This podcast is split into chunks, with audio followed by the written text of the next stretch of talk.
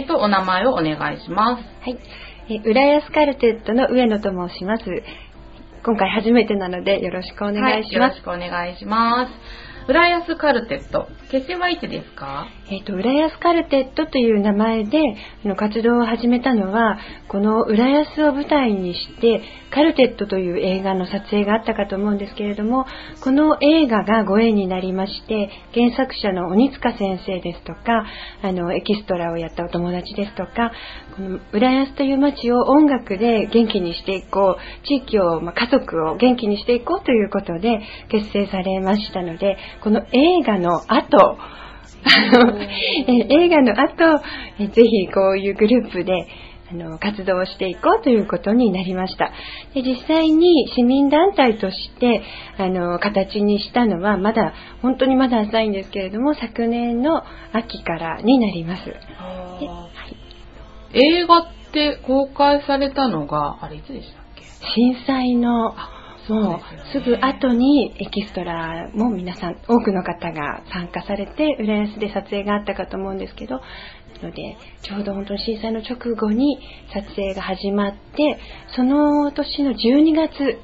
浦安だけ先行で公開になりましてで1月からは都内でも映画が公開になってたかと思います。はあ、じゃあまだ新しい、はいはい、団体さんということで。はいで活動場所はどちらなんですか？えっと、活動は、あの、子供たちが演奏、それこそあの、カルテットと同じ楽器で、バイオリン、チェロ、フルート、ピアノ、このメンバーからまずはスタートしたんですけれども、で、このメンバーが公民館の音楽室などで練習をしまして、で、地域のお年寄りの方とか、まあ、施設ですとか、あの、お声掛けいただいたところで演奏を、演奏というほどの演奏ではないんですが、あの、喜んでいただけたらということで、で地域の皆さんの前で演奏させていただいております。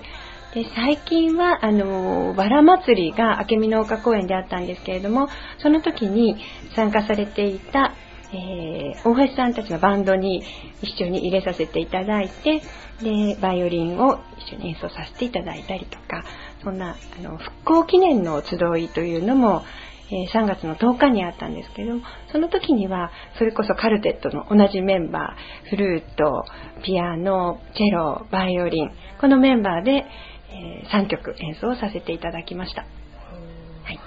活動メンバーはどんな活動メンバーは、一番あの上の学年で今中学校1年生、で、下の学年はもう小学校の低学年までメンバーがおりまして、で、最初発足の時は、あの、カルテ、映画のカルテットと同じ楽器だったんですけれども、今はちょっとパーカッションを入れてみたりとか、楽しく、あの、夏祭りですとかね、そういった時にも外で楽しんで、皆さんが弾いて楽しんでいただけるようにということで、パーカッションなども入れてみようかなということで、と友達も増やしていったり、楽器も増やしていったりということで、今取り組みをしております。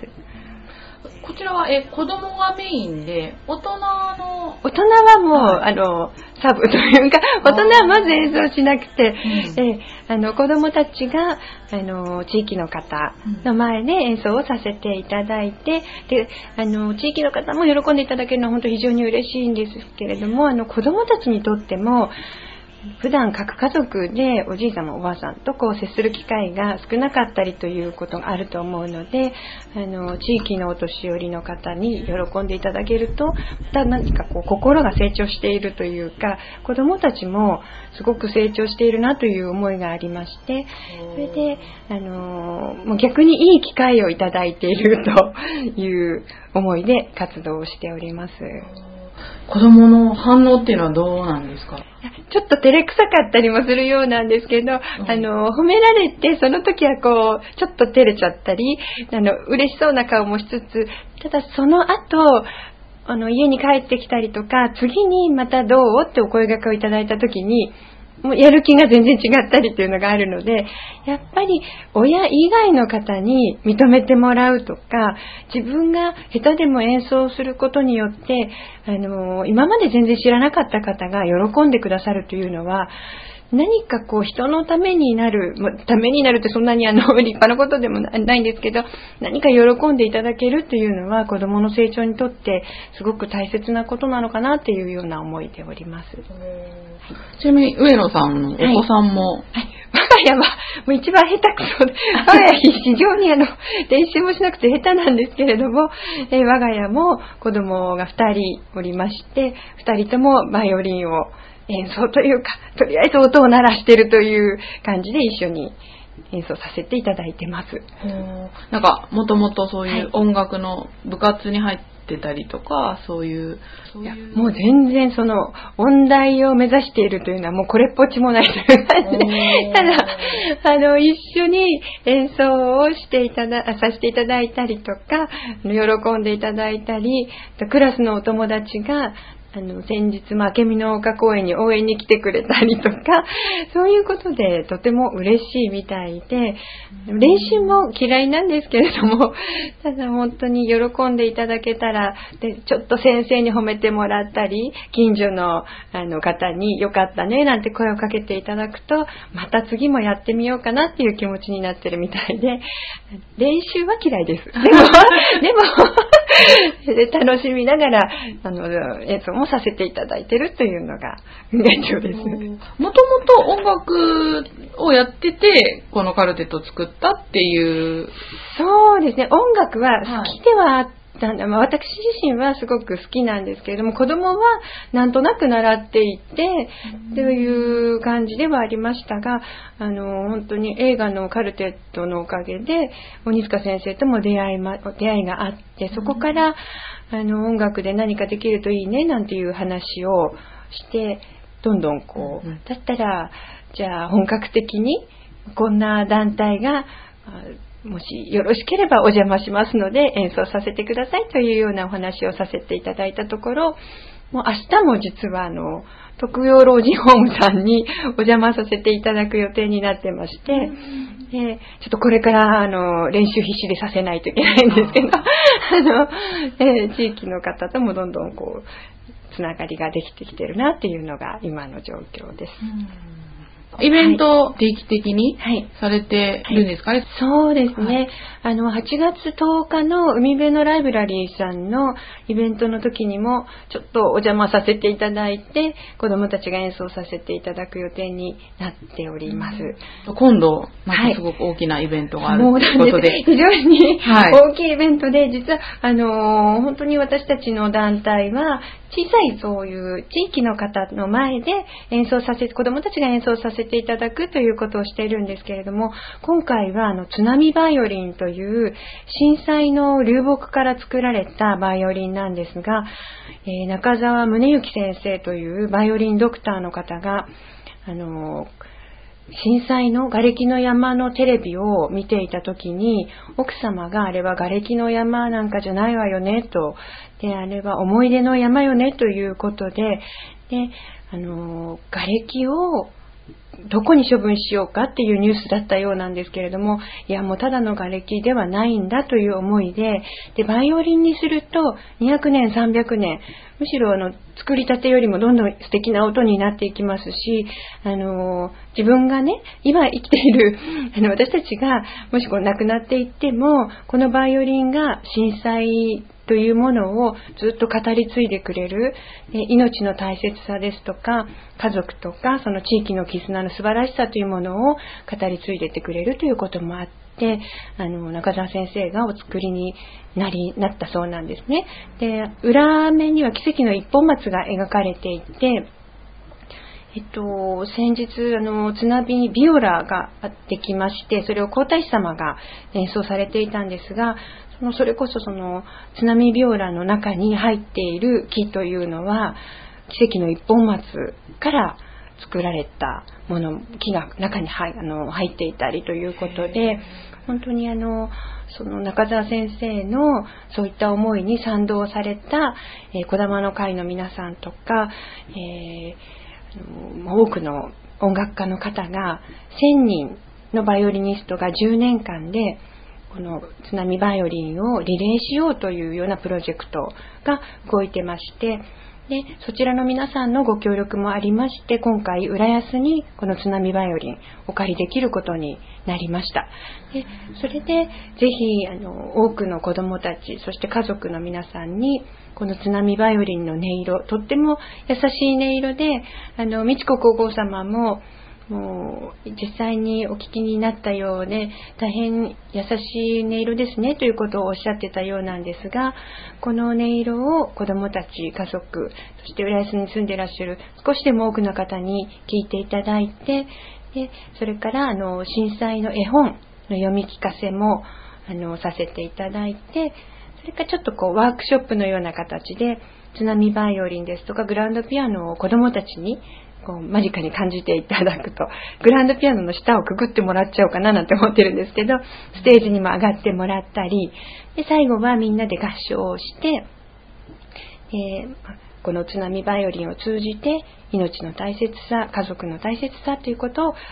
少しでもこう夏休みの一つの,、まあ、イベントとしてあの子どもたちも考えてもらえたらいいかなという思いで8月の1日の木曜日なんですけれども2時から文化会館の小ホールで、えー、開催いたします。ぜひ、あの、多くの皆さんにお越しいただけたらなと思ってます。こちらの、はい、その津波バイオリン、その流木で作ったバイオリンの、使って子供たちが演奏するっていうことなんですか、はい、今回はもうあの津波バイオリン非常に貴重なもので 私たちがあの浦安カルテットの子供たちはとてもとてもあの演奏できるようなものではないので あのこれはあのフランスに今えー、在住で、三宅川出身の北巻海さんというプロのバイオリニストの方が、ちょうどあの、ご自分のリサイタルがありまして、この時期に帰国されていらっしゃるんですね。で、あの、8月1日のイベントも、これは、あの、ぜひということで、子供たちのために演奏してくださるということになりました。また、ピアニストの方も、実は1月の18日の日に、高須省でもバイオリンコンサートを黒沼ゆり子さんという、また世界的な素晴らしいバイオリニストの方いらっしゃるんですが、この津波バイオリンを使って演奏してくださった時に伴奏をしてくださったラファエル・ゲーラさんというメキシコの方、うん、この方があのピアニストとして伴奏をしてくださることになっておりまして、あと司会はなんとよく皆様ご存知の洋一郎さん。洋一郎さんも引き受けてくださいまして、本当にあの素晴らしいプロの方がバイオリンもピアノも司会もしてくださるので、とても楽しくて、であの満足いただけるような会になるのではないかなと思って私たちも今一生懸命毎日準備にしておりますので、子供たちが演奏ではないんですが、素晴らしい演奏が聴けるかと思いますので、ぜひ足を運んでいただけたらなと思います。すごくレベルの高い。そうですね。ねそうなんですよ。はい。浦安の文化会館小ホールで、はい、はい、8月1日に開催されるということで、はい、じゃあ皆さんぜひ足を運んでいただけたらと思います。はい、では、浦安カルテットは、メンバー募集とかそうですね、あの、本当にあの、プロを目指すような、すごいお子さんですと、なんかちょっと逆に、えー、もうちょっと頑張ってよって言われちゃいそうな、あの、メンバー、あの、レベルなんですけれども、ですので、むしろ音楽始めたいなって、音楽を通じて地域の方と、あの、何かつながりを持ったりとか、少し心のね、あの、まあ、子供に、親にとってはこう、子供、自分のお子さんが心の成長とか、ということを考えていただけるのでしたら、あの、本当にあの、ハードルは低いと思います。バイオリンだからできるかしらとか、あの、チェロだからどうかしらとか、まあ、フルートどうかななんて、あの、そんなことは全くありませんので、ぜひ、あの、お気軽に、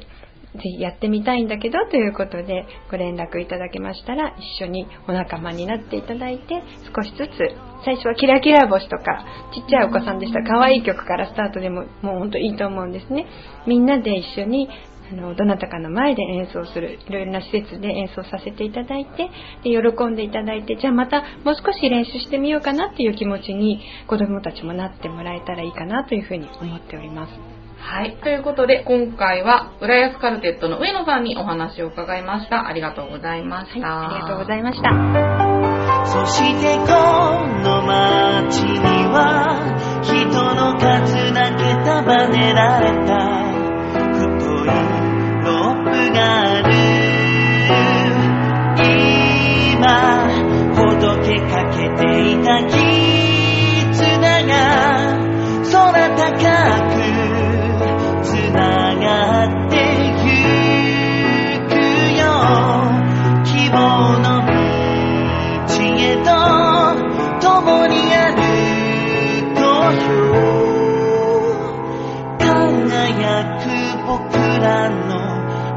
たの。